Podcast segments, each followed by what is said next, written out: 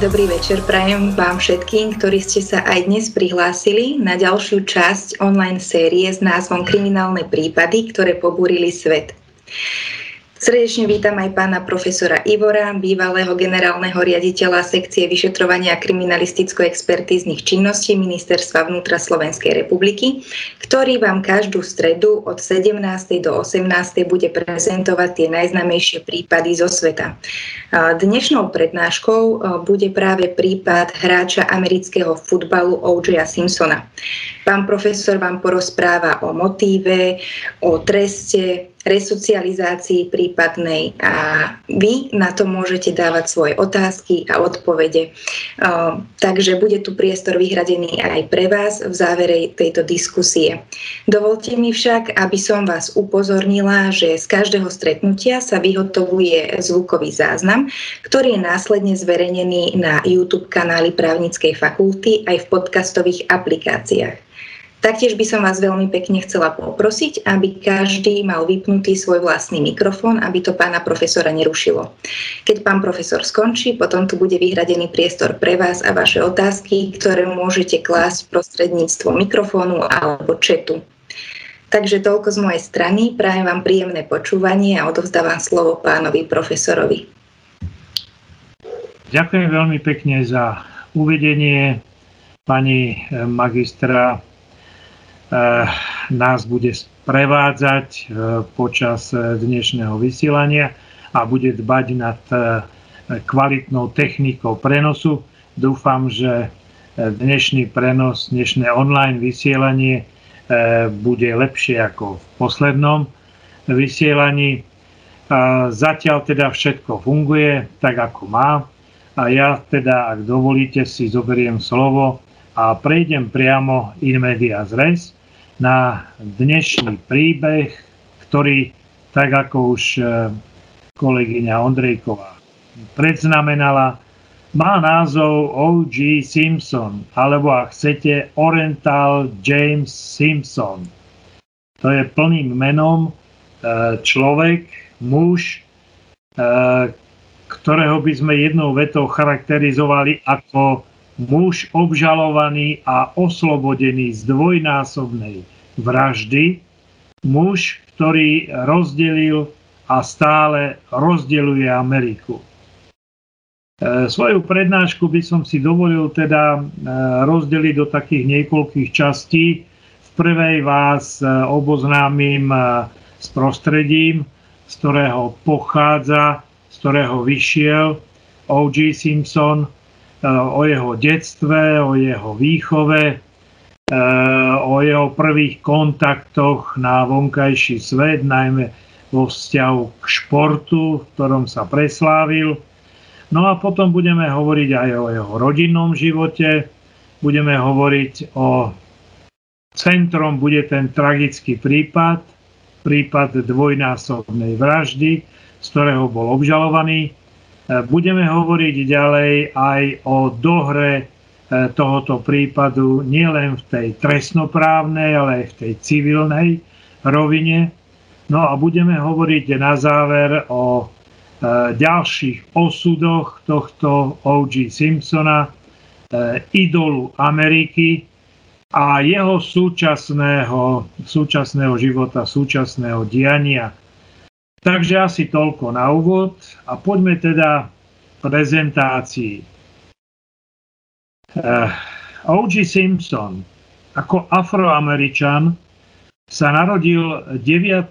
júla 1947 v San Francisku v Kalifornii, Eunice, pracovničke v nemocnici a Jimmymu Lee, kuchárovi. Teda to boli jeho rodičia. Jeho otec bol e, známou drag queen e, v Bay Area. E, to je človek, ktorý sa pri svojich vystúpeniach prezliekal za ženu a svoje vystúpenia aj týmto spôsobom prezentoval. Tento jeho otec neskôr na verejnosti vyhlásil, že je gay a zomrel na AIDS v roku 1986. O.G. Simpson žil v neúplnej rodine. Jeho rodičia sa v roku 1952 rozišli a tak už od jeho 5. roku veku ho vychovávala len matka. Mal troch ďalších súrodencov. Ako dieťaťu sa mu vyvinula na nohách krivica. Až do 5 rokov musel nosiť na nohách kovové ortopedické pomôcky. Ako sme už e, spomínali, narodil sa a vyrastal v San Francisku. Už v tínežerskom veku sa pripojil k pouličnému gengu perskí bojovníci a za ich skutky a svoju účasť bol políciou trikrát uväznený. Po treťom uväznení ho stretnutie s bejsbalovou hviezdou Willie Mason nasmerovalo na športovú dráhu. Na strednej škole s názvom Galileo začal hrávať e, za školský tím amerického futbalu a postupne získal niekoľko ocenení e, pre výnimočne nadaného hráča. Športová kariéra umožnila O.J. Simpsonovi vymeniť obdobie ťažkých začiatkov za osud superhviezdy.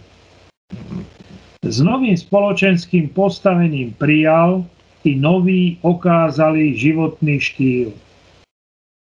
Hrával NFL, teda Ligu amerického futbalu v tímoch Buffalo Bills a San Francisco získal povesť najlepšieho futbalového obrancu všetkých dôb a v roku 1985 ho uviedli do futbalovej siene slávy.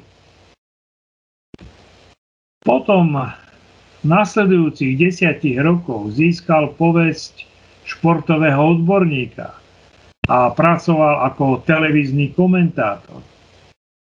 V tomto období sa zapojil i do hereckej práce. Ako známu osobu ho angažovali do filmu, do hollywoodských filmov a účinkoval v niekoľkých televíznych seriáloch a tiež hral i v niekoľkých filmoch, ktoré sa premietali u nás a možno niektorých e, z vás zaujali. Boli to filmy Sklenené peklo, Prejazd Kassandra, Kozorožec 1, Bláznivá strela. Ako 19-ročný sa prvýkrát oženil. Jeho manželkou sa stala Margarita L. Whitley, e, s ktorou sa poznal už od detstva. Spolu mali tri deti, e, z ktorých jedno tragicky zahynulo. V roku 1977 sa stretol s dcérou nemeckých pristahovalcov Nicole Brown. A do tohto dievčaťa, o 12 rokov mladšieho od neho, sa bláznivo zamiloval. V tom čase Nicole pracovala ako servírka v luxusnej reštaurácii. O dva roky neskôr sa nechal rozviesť. V roku 1985 sa s Nicole Brown oženil. V tej dobe bola Nicole študentkou strednej hotelovej školy. V Amerike to bola rozprávka o láske a kráse. A keď Nicole dala Simpsonovi dve deti, chlapca a dievča, bol to ďalší dôvod k radosti a oslavám. Ľudia, ktorí poznali pomery v rodine Simpsonových, však vedeli, ako sa realita líši od obrazu ideálnej rodiny. Simpson totiž svoju ženu fyzicky napádal. Širšia verejnosť sa o tom dozvedela Prvýkrát až v roku 1989,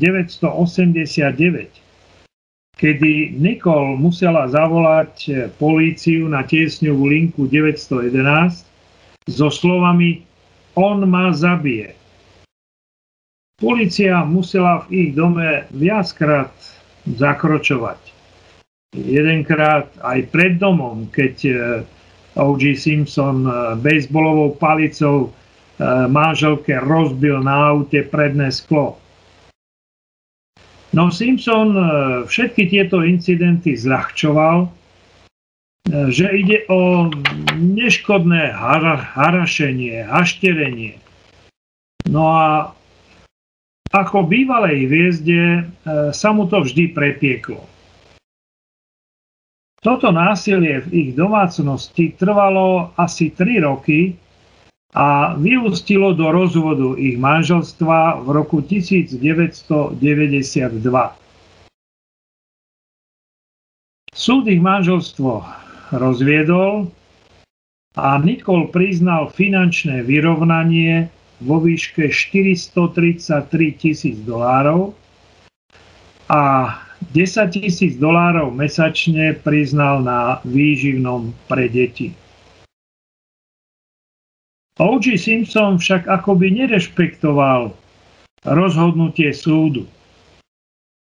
Nikol sa odsťahovala do nového domu v istej prepichovej štvrte, asi necelé dve míle od jeho bydliska.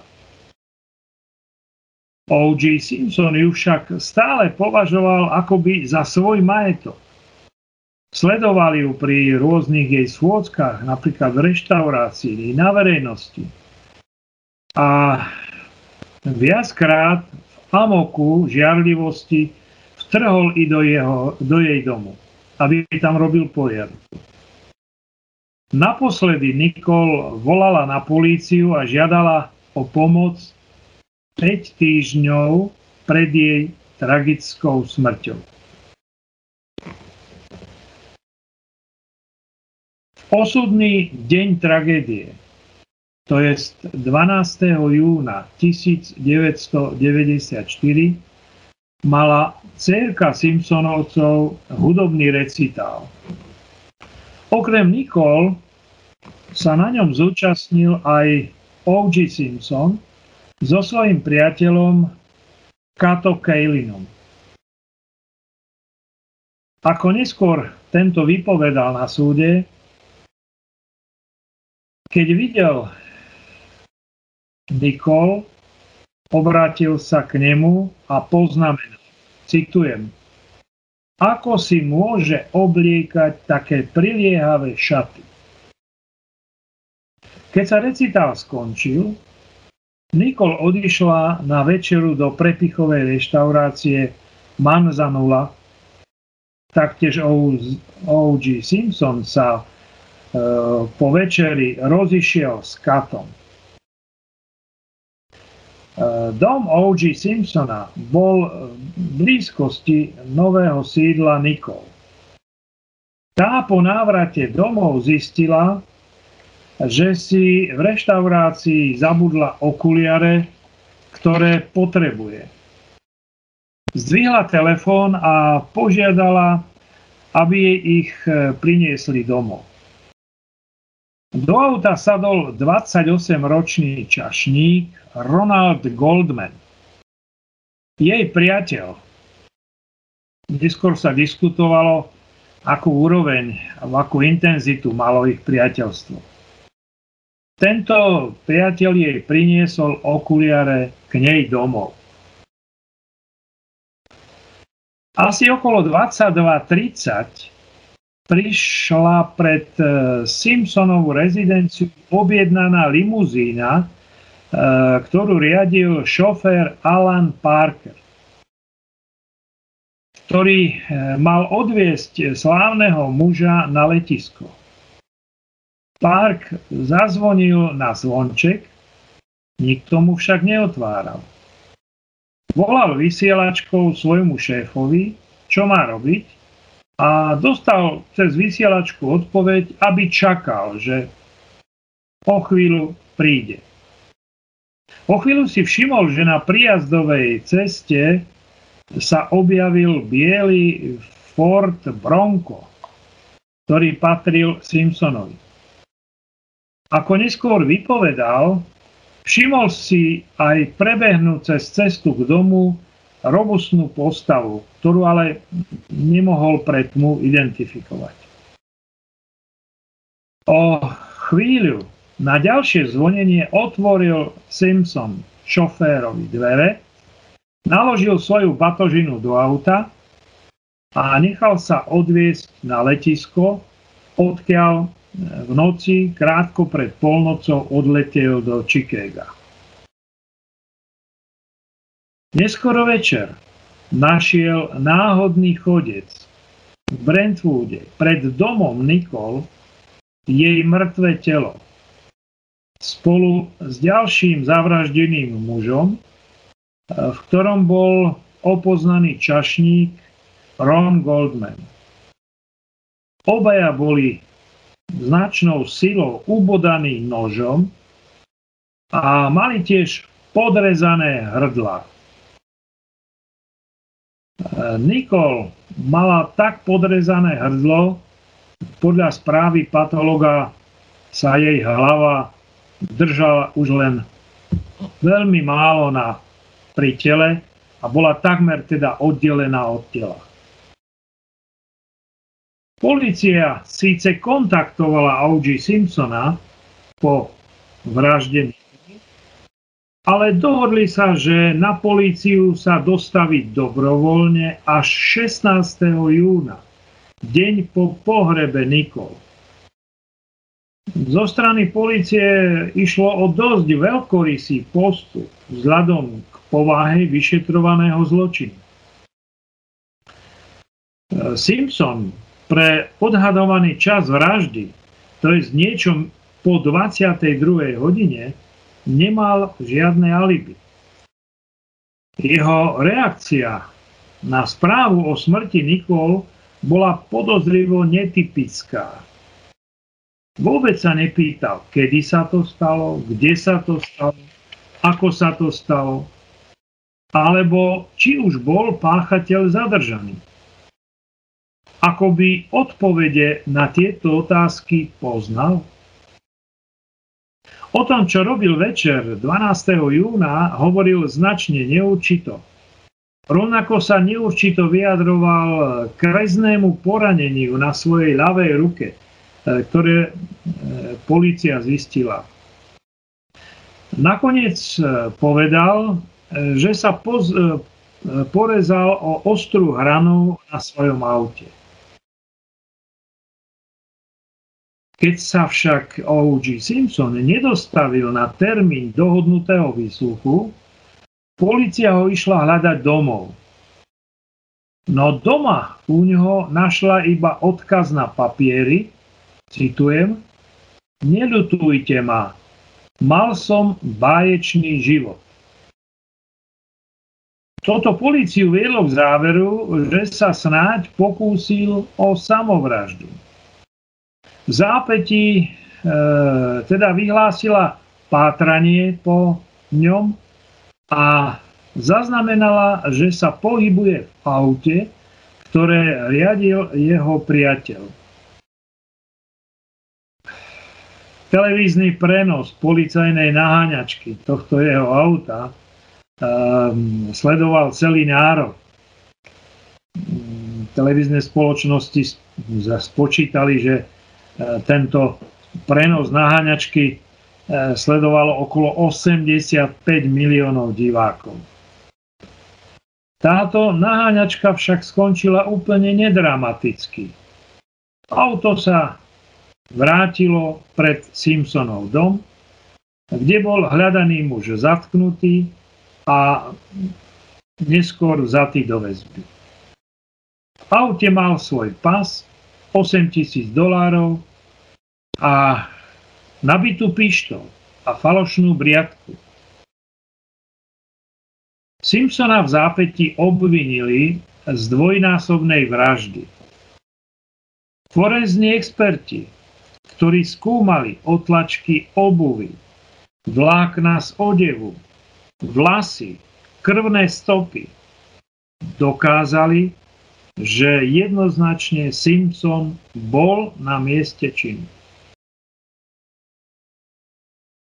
Hlavné pojednávanie v trestnej veci O.G. Simpsona e, začalo 24. januára 1995. Ako určite viete, významnú úlohu v angloamerickom trestnom procese má porota.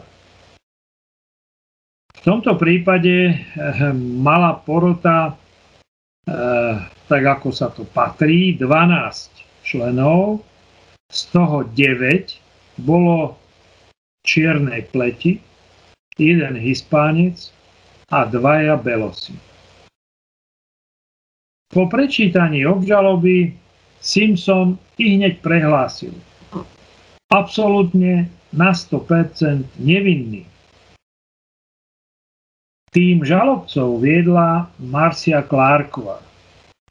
Tým obhajcov viedol Johnny Cochran, ktorého si Simpson najal za 4 milióny dolárov. V súdnej sieni zaznela i hneď po obžalobe policajná nahrávka prosebného hlasu Nikol, volajúca 5 týždňov pred smrťou na tiesňovú linku 911. Simpson bol žalobcom predstavený ako násilník, ako žiarlivý bývalý manžel, ktorý neuniesol fakt, že jeho bývalá žena má iného muža. Kľúčovú úlohu mal v dokazovaní zohrať policajt Mark Furman, ktorý robil obliadku miesta činu a zaisťoval stopy. Obžaloba sa ani nesnažila veľmi vyvrátiť stopy a dôkazy, ale vynasnažila sa zdiskreditovať samotného policajta, jeho charakter. Predstavila ho ako rasistu, ktorý by nemal problém manipulovať s dôkazmi. Nešlo však teda jej o vyvrátenie viny. Obhajoba sa snažila spochybniť i Simpsonov zdravotný stav. Ehm, údajne trpel silnou artritídou prstov, ktoré mu mali znemožniť držať a používať nôž. Uh, televízna stanica však pustila krátky šot, z ktorého vyplynulo, že krátko pred skutkom Simpson bez problémov narábal s futbalovou loptou a vôbec si nestiažoval na žiadnu artritídu. Takisto obhajoba spochybňovala i výsledky expertov. Tu treba poznamenať, že expertíza DNA v tom čase bola iba v začiatkoch a e, obhajoba si zobrala svetka, ktorý viac menej spochybňoval e, túto expertízu a hovoril, že to je iba krvná stopa ktorá sa nedá identifikovať. Celý proces s O.G. Simpsonom trval 9 mesiacov. No porote po 9 mesiacoch procesu trvalo necelé 3 hodiny, aby sa vysporiadala s faktami, ktoré boli obsiahnuté na 45 tisíc strán spisu. Len veľmi stručne spomeniem, že najdôležitejšie dôkazy, e, ktoré porota akoby ignorovala, boli rukavice, kožené rukavice. Jedna rukavica bola nájdená pri Goldmanovom tele. Druhú našiel Furman v Simpsonovom dome. bola pošpinená krvou. Otlačky topánok. Otlačky podrážok nájdené na mieste činu sa zhodovali so Simpsonovými športovými topánkami značky Bruno Magli, veľkosť číslo 12. Tieto topánky boli Simpsonové obľúbené a na trhu výnimočné. Takmer ich nebolo možné dostať. Ponožky. Experti na genetiku zistili, že na ponožkách nájdených v Simpsonovej spálni je krv Nicole a krv O.G. Simpsona. Čas. Simpsona nikto nevidel v čase od 21.40 do 23.00 hodine, keď vošiel do auta, do limuzíny Parkera a nechal sa odviezť na letisko. Obžaloba tvrdila, že v tom čase prišiel do domu Nikol, spáchal dve vraždy a rýchlo bežal do svojho domu. Vlasy a krv. Na odeve Nikol sa našli vlasy, ktoré boli stotožnené ako vlasy O.G. Simpson. Vlasy Nikol a Ron, Ronalda sa našli tiež v jeho aute Ford Bronco, kde sa na volante, dverách a koberčeku našla tiež krv, ktorá pochádzala od Nikol a Ronalda. Taktiež sa našli stopy krvi smerujúce teda od vily mŕtvych až k domu, kde býval O.G. Simpson a jeho autu Ford Bronco. Motív. Obžaloba predstavila dôkazy, dokladujúcu Simpsonovú žiarlivosť a panovačnosť. Svoju ženu viackrát fyzicky napadol pred i po rozvode. Dňa 3. oktobra 1995 sa O.G. Simpson s armádou svojich právnikov postavil pred porotu a sudcu. Existovala vysoká pravdepodobnosť, že O.G. Simpson bude na základe predložených dôkazov uznaný za vinného. Opak bol však pravdou. Porota oslobodila O.G. Simpsona zo všetkých obvinení. Navzdory právoplatnému oslobodzujúcemu rozsudku bol vo verejnosti stále považovaný za vraha. Verejnosti priatelia sa od neho postupne odvracali. Los Angeles sa stal nevítaný. Nasledovali roky v exile. Zdržiaval sa v Miami či v, Los, v, La, v Las Vegas. Postupne sa stal iba akousi púťovou atrakciou.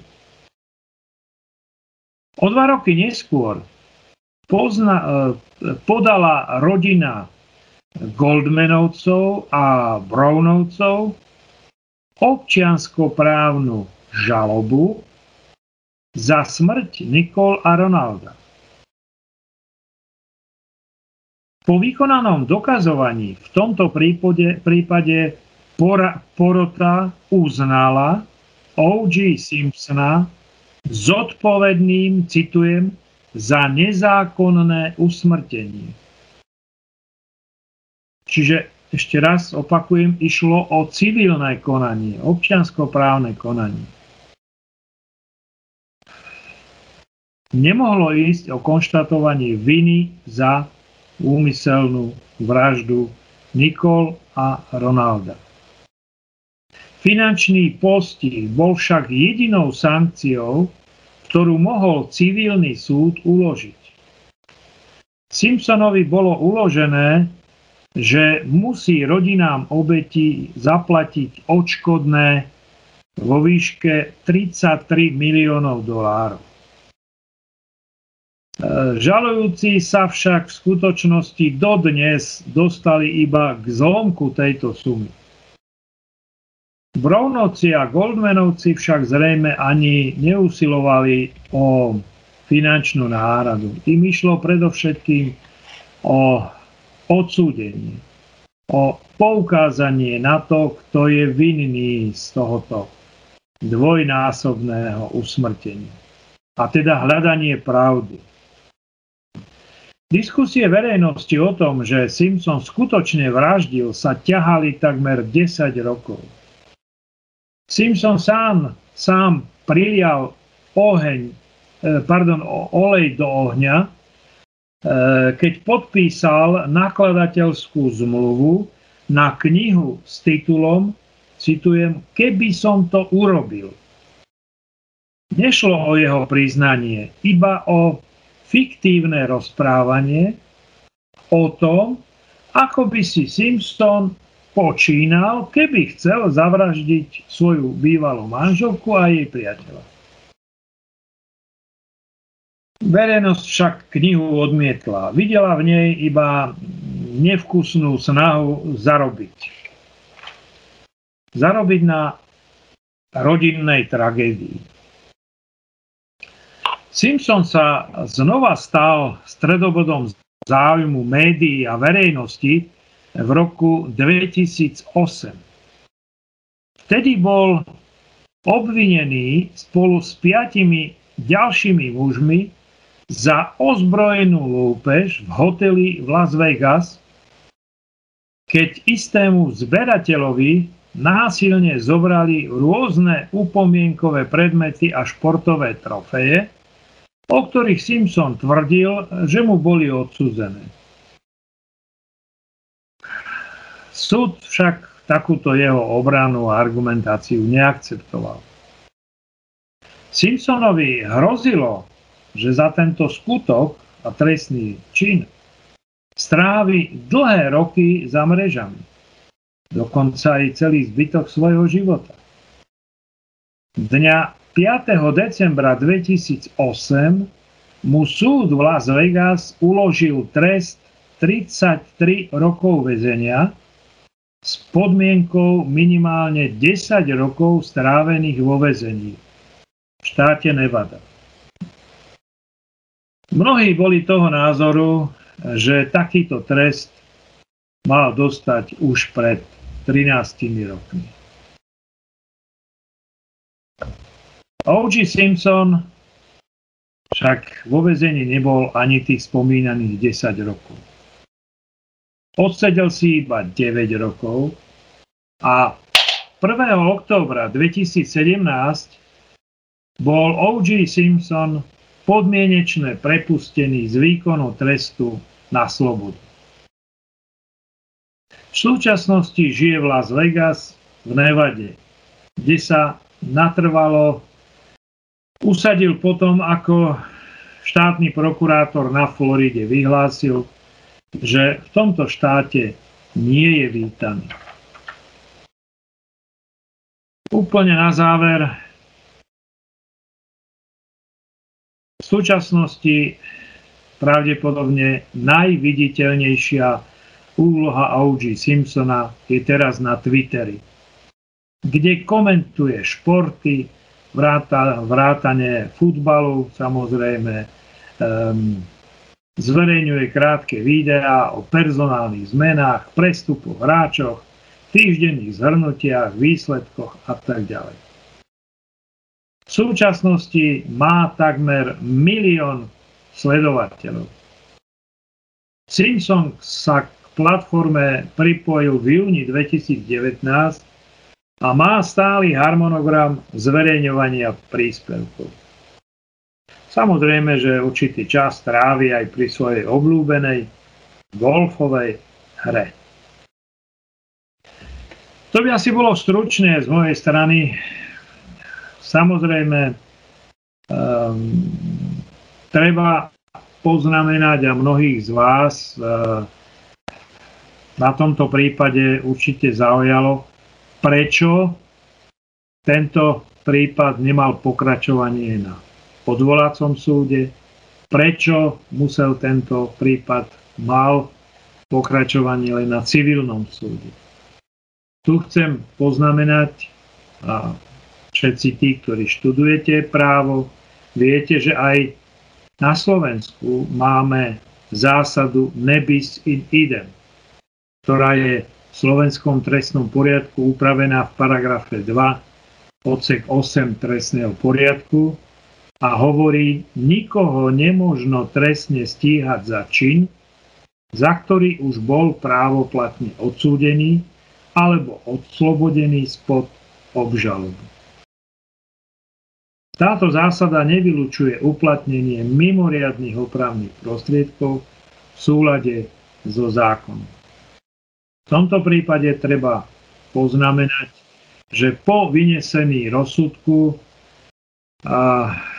O.G. Simpson síce vyhlásil, že je pripravený hľadať skutočného vraha jeho ženy a jej priateľa, ale prokurátor sa neodvolal a rozsudok sa stal právoplatný. Takže asi toľko pre dnešok k tomuto prípadu. Chcem nechať aj priestor pre vás. Ak by vás niečo zaujalo, v eh, prípade, ktorý je samozrejme veľmi zaujímavý a ktorý e, zbudil pozornosť e, umeleckých predstaviteľov, Hollywood, rôzne seriály sa nakrúcali. Ďalej ten príbeh je nielenže sfilmovaný, je napísaný. Ja vám môžem dať do pozornosti veľmi dobrú knihu, ktorá bola aj sfilmovaná je to uh, ľud versus O.G. Simpson, beh života. Beh života je to v češtine, ktorá vyšla v roku 2017. Veľmi rozsiahla 500 stranová publikácia, kto by sa chcel zaoberať bližšie so životom a tragédiou O.G. Simpsona, alebo, ako som už naznačil, určite by ho záujemcovia našli aj na Twitteri. To je všetko zatiaľ z mojej strany a určite, ak bude záujem, môžeme ešte diskutovať a hovoriť o niektorých detailoch tohoto prípadu. Nech sa páči.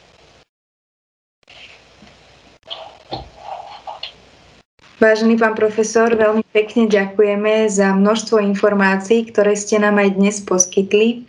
A ja by som chcela teda upozorniť našich poslucháčov, že teraz majú vymedzený otázky, buď už prihlásením sa o slovo alebo prostredníctvom četu. Takže nech sa páči. Pokiaľ si niekto rozmyslí, tak dovolte, ako som už naznačil, tento prípad rozdelil a stále rozdeluje Ameriku a mnohí sa pokúšali hľadať pravdu. Len tak pre zaujímavosť dve také čriepky, E, súkromný vyšetrovateľ, teda istý súkromný vyšetrovateľ v roku 2012 vyšiel do médií s teóriou, že skutočným vrahom ex-manželky Simpsona a jej milenca bol jeho syn Jason Simpson, ktorý má e, momentálne 49 rokov. Detektív pracoval na prípade 17 rokov O.G. Simpson e, sa síce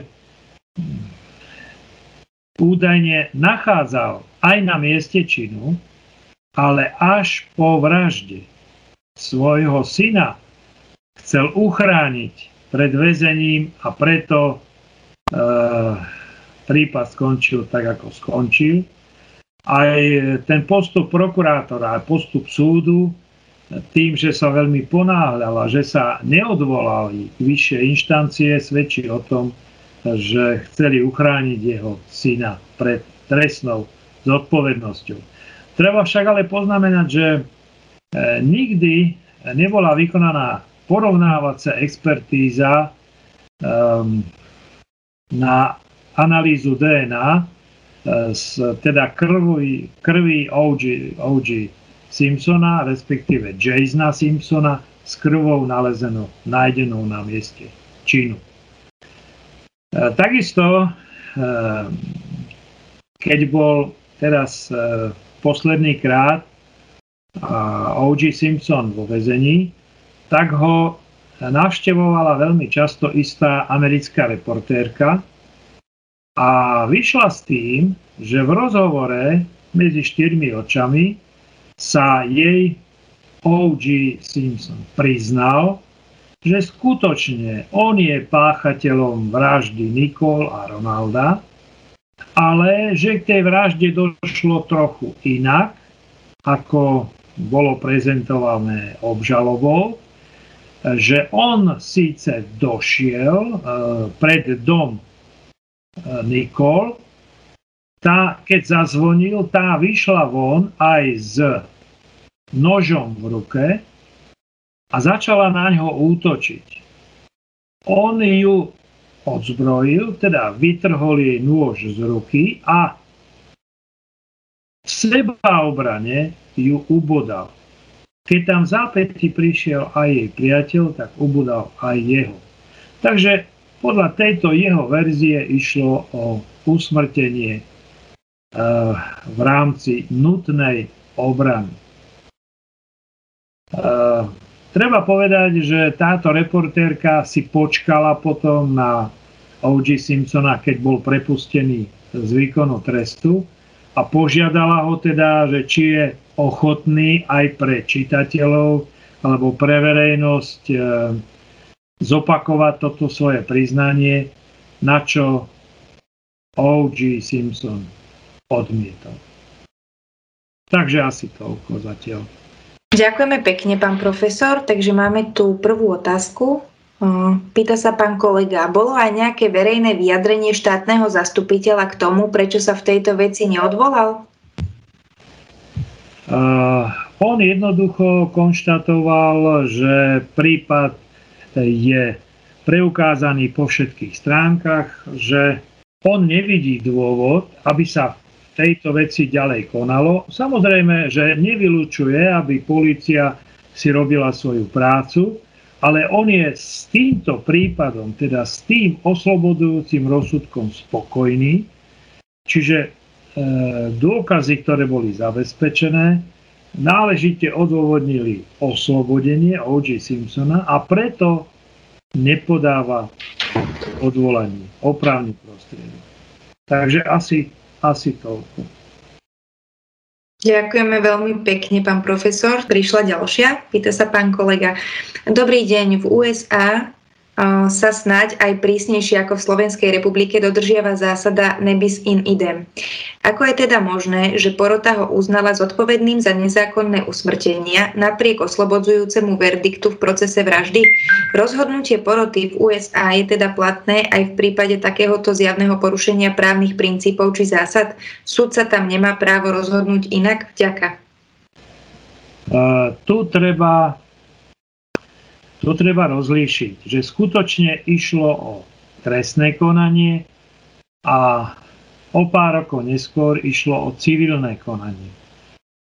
Keďže nebolo možné konať v tej veci e, v druhom stupni, prokurátor sa neodvolal, samozrejme ani obvinený sa neodvolal, tak v takom prípade platila táto zásada nebis in idem. Na druhej strane ale však treba poznamenať, že právoplatne skončený, e, teda prípad skončený právoplatným rozsudkom v trestnom konaní nie je na prekážku, aby sa civilné konanie nezačalo a nepokračovalo na základe oprávnených osôb a oprávnenej žaloby. E, v tomto prípade e, rodina nebola oprávnená podať tzv. súkromnú žalobu, ako to v niektorých krajinách je. Ale to sa jednalo o žalobu, o náhradu spôsobenej škody. Tak je to možné napríklad aj v našom slovenskom e, právnom poriadku, ak teda e, končí trestné konanie právoplatným rozsudkom a napríklad poškodený by nesúhlasil s takýmto verdiktom, tak e, môže podať žalobu o náhradu spôsobenej škody. Tým, že civilný súd Spojených štátov amerických v tomto prípade uznal, že O.G. Simpson je zodpovedný, áno, tak ako to presne e, konštatoval, zodpovedný za nezákonné usmrtenie Nicole Simpsonovej a Ronalda Goldmana. Čiže ten civilný súd nekonštatoval a ani nemohol konštatovať, že je vinný zo spáchania tých činov, že je zodpovedný a že keďže je zodpovedný za spôsobenú škodu týmto rodinám, tak v civilnom konaní súd zaviazal O.G. Simpsona nahradiť týmto dvom rodinám, ktoré boli poškodené, ktorým smrťou ich detí vznikla škoda, nahradiť im spôsobenú škodu. E, logicky z toho vyplýva, že ten civilný súd vlastne ukázal na O.G. Simpsona ako páchateľa tejto dvojnásobnej vraždy. Aj keď sa v civilnom konaní vôbec nespomínalo obvinenie, vôbec sa nespomínala vražda, vôbec sa nespomínalo uh, nejaký trest. Je pravdou, že ten súd v civilnom konaní, a to platí nielen v Amerike, to platí aj u nás, môže použiť niektoré dôkazy, ktoré sa zaistili v trestnom konaní. To je možné. A takto aj urobil v tomto e, prípade ten civilný súd. Avšak civilný súd tieto dôkazy vyhodnotil úplne inak ako ten súd v trestnom konaní. Čiže rozhodol inak. Rozhodla inak porota. Porota v trestnom konaní a porota v civilnom konaní. Môžeme iba teda sa domnievať a môžeme teoreticky uvažovať, prečo rozhodla takto zložená porota o kauze O.G. Simpsona. Veď nemusím vám, hadam, zdôrazňovať, že Amerika je vlastne nielen v tom čase, ale aj stále e, rozdelená na dva tábory. Stále sa v Amerike odohrávajú príbehy diskriminácie a rasizmu. E, vládnu tam sociálne a rasové predsudky. E, treba však ale poznamenať, že mnohí napríklad významní športovci, herci, ktorí boli tmavej pleti, tak bojovali za práva Černochov v Amerike, alebo bojujú. Ale e, eh, O.G. Simpson, ten ako by sa chcel e, oslobodiť od toho sveta Černochov a ten e, v každom prípade každom prípade sa uspokojil tým, že bol známy, že bol obdivovaný ako, keď to tak vulgárne poviem, bielou i čiernou Amerikou, že sa e, oženil s bielou krásnou ženou.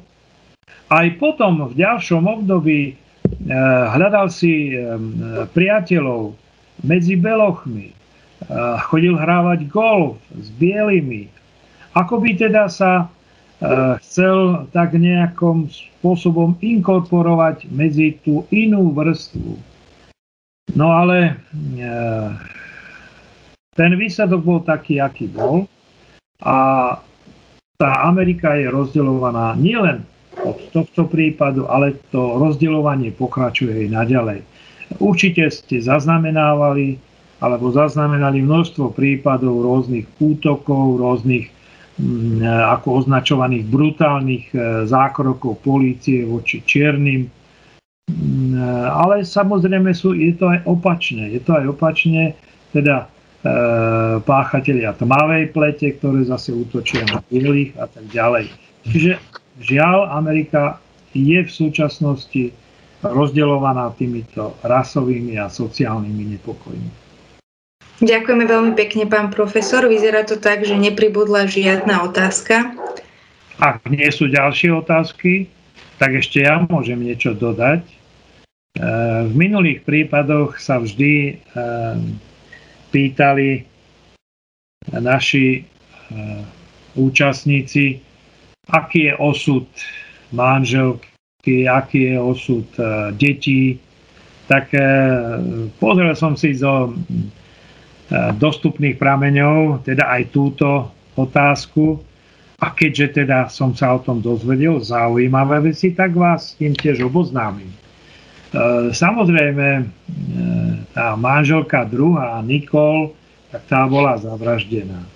Ale prvá manželka, Margarita, tá bolo, to bolo dievča tmavej pleti, ktoré vyrastalo od detstva s O.G. Simpsonom. E, po rozvode po rozvode sa ešte dvakrát vydala, ale ďalší osud už mi nie je známy. Ale môžem vám povedať niečo o jeho deťoch. Ako som už spomínal v tej, v tej posti, tak e, e, z Margarite mal celkom tri deti. E,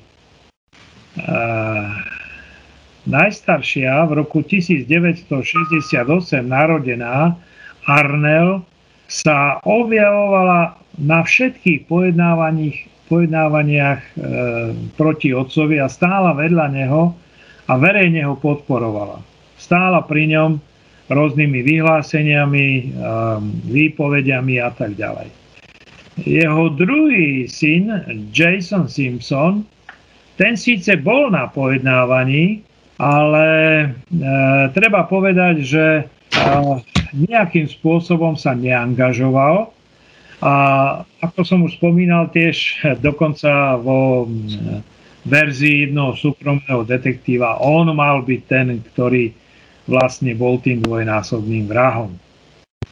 Ehm, tretia, tretie dieťa to bola Aren Simpson, narodená 1977, tak tá v dvoch rokoch tragicky zomrela, pretože sa utopila nešťastne v rodinnom bazéne pred ich rodinným domom. S Nicole Brownovou mal O.G. Simpson dve deti. E, staršia Sydney Brooke e, bola narodená v roku 1985. V súčasnosti žije na Floride v roku 2010 e, promovala na univerzite v Bostone na, na sociologičku. E, je zaujímavé, že táto jeho dcéra Sydney e, si zmenila svoje priezvisko, pretože nejakým spôsobom nechcela byť zviazaná ani menom so svojím otcom. Pracuje tiež v realitách jeho najmladší syn Justin Ryan, narodený v roku 1988, e, tiež žije na Floride v realitnej kancelárii, e, prežil celý život bez konfliktov a má veľmi dobré vzťahy so svojou sestrou Sydney. Takže to je asi celá rodina O.G. Simpsona. Ďakujeme pekne, pán profesor. Tak predsa nám tu pribudla ešte jedna otázka od kolegynky, ktorá sa pýta, že či mohla obžaloba namietať zloženie poroty v trestnom konaní. Uh, áno, v americkom, v americkom uh, trestnom konaní je možné namietať, ale to je možné v tom štádiu výberu, výberu jednotlivých porodcov výberu jednotlivých porodcov, ktorí e, musia byť namietaní z rôznych dôvodov. No a aj tuto prebiehal ten výber porodcov. Ja e, nemám nejaké informácie z, bezprostredne z toho výberu, ako to prebiehalo a prečo napríklad e, obžaloba nenamietala, e, by som povedal, taký nepomer medzi zastúpením ľudí afroameričanov, hispáncov a vo vzťahu k bielým američanom. Ten, ten nepomer bol skutočne veľký a e, podľa môjho názoru sa určite, určite prejavil ten úzky, blízky vzťah k tomu O.G. Simpsonovi, ktorý bol miláčikom. On on ukázal Amerike, čo môže černožské dieťa, černožský športovec dosiahnuť. A tento jeho, tento jeho úspech, tento jeho mm, vrchol, ktorý dosiahol, tak určite poznamenal aj to, že rozsudok bol taký, aký bol. Uh, mám taký dojem, že v roku 2016 bol e, natočený e, dramatický seriál e, American Crime Story People vs. O.G. Simpson. V hlavných úlohách tam hrá, možno poznáte, lebo je veľmi známy, Cuba Gooding Jr. Ten hrá Simpsona. Potom tam hrá John Travolta, David Schwimmer a tak ďalej. Predpokladám, že časom sa možno ten seriál dostane aj na naše e, televízne obrazovky. No a tam e, jedna z porodkyň e, povedala, že keď sa jej pýtali, že či je presvedčená o nevine, tak e, ona vtedy prehlásila, že ona osobne je presvedčená o vine, ale pri tom veľkom zastúpení toho černožského eh, porotného zastúpenia nehlasovala o jeho vine, ale takisto sa pripojila o hlasovaní o nevine. Takže asi toľko. Ďakujem. Ďakujeme pekne, pán profesor. Pribudlo nám tu isté stanovisko od pána kolegu, ktorý nám napísal trest bielemu mužovi za príkoria spôsobené čiernym bratom. Výrok jednej z porodkyň tmavej pleti k oslobodzujúcemu verdiktu. Takže podelil sa s nami o niečo takéto. No už čo na to dodať? No, ak má kolega takúto informáciu, ak niekde dospel k takémuto záveru, no, no ja by som to nekomentoval. E, nech si to naši účastníci vypočujú a nech si urobia z toho záver.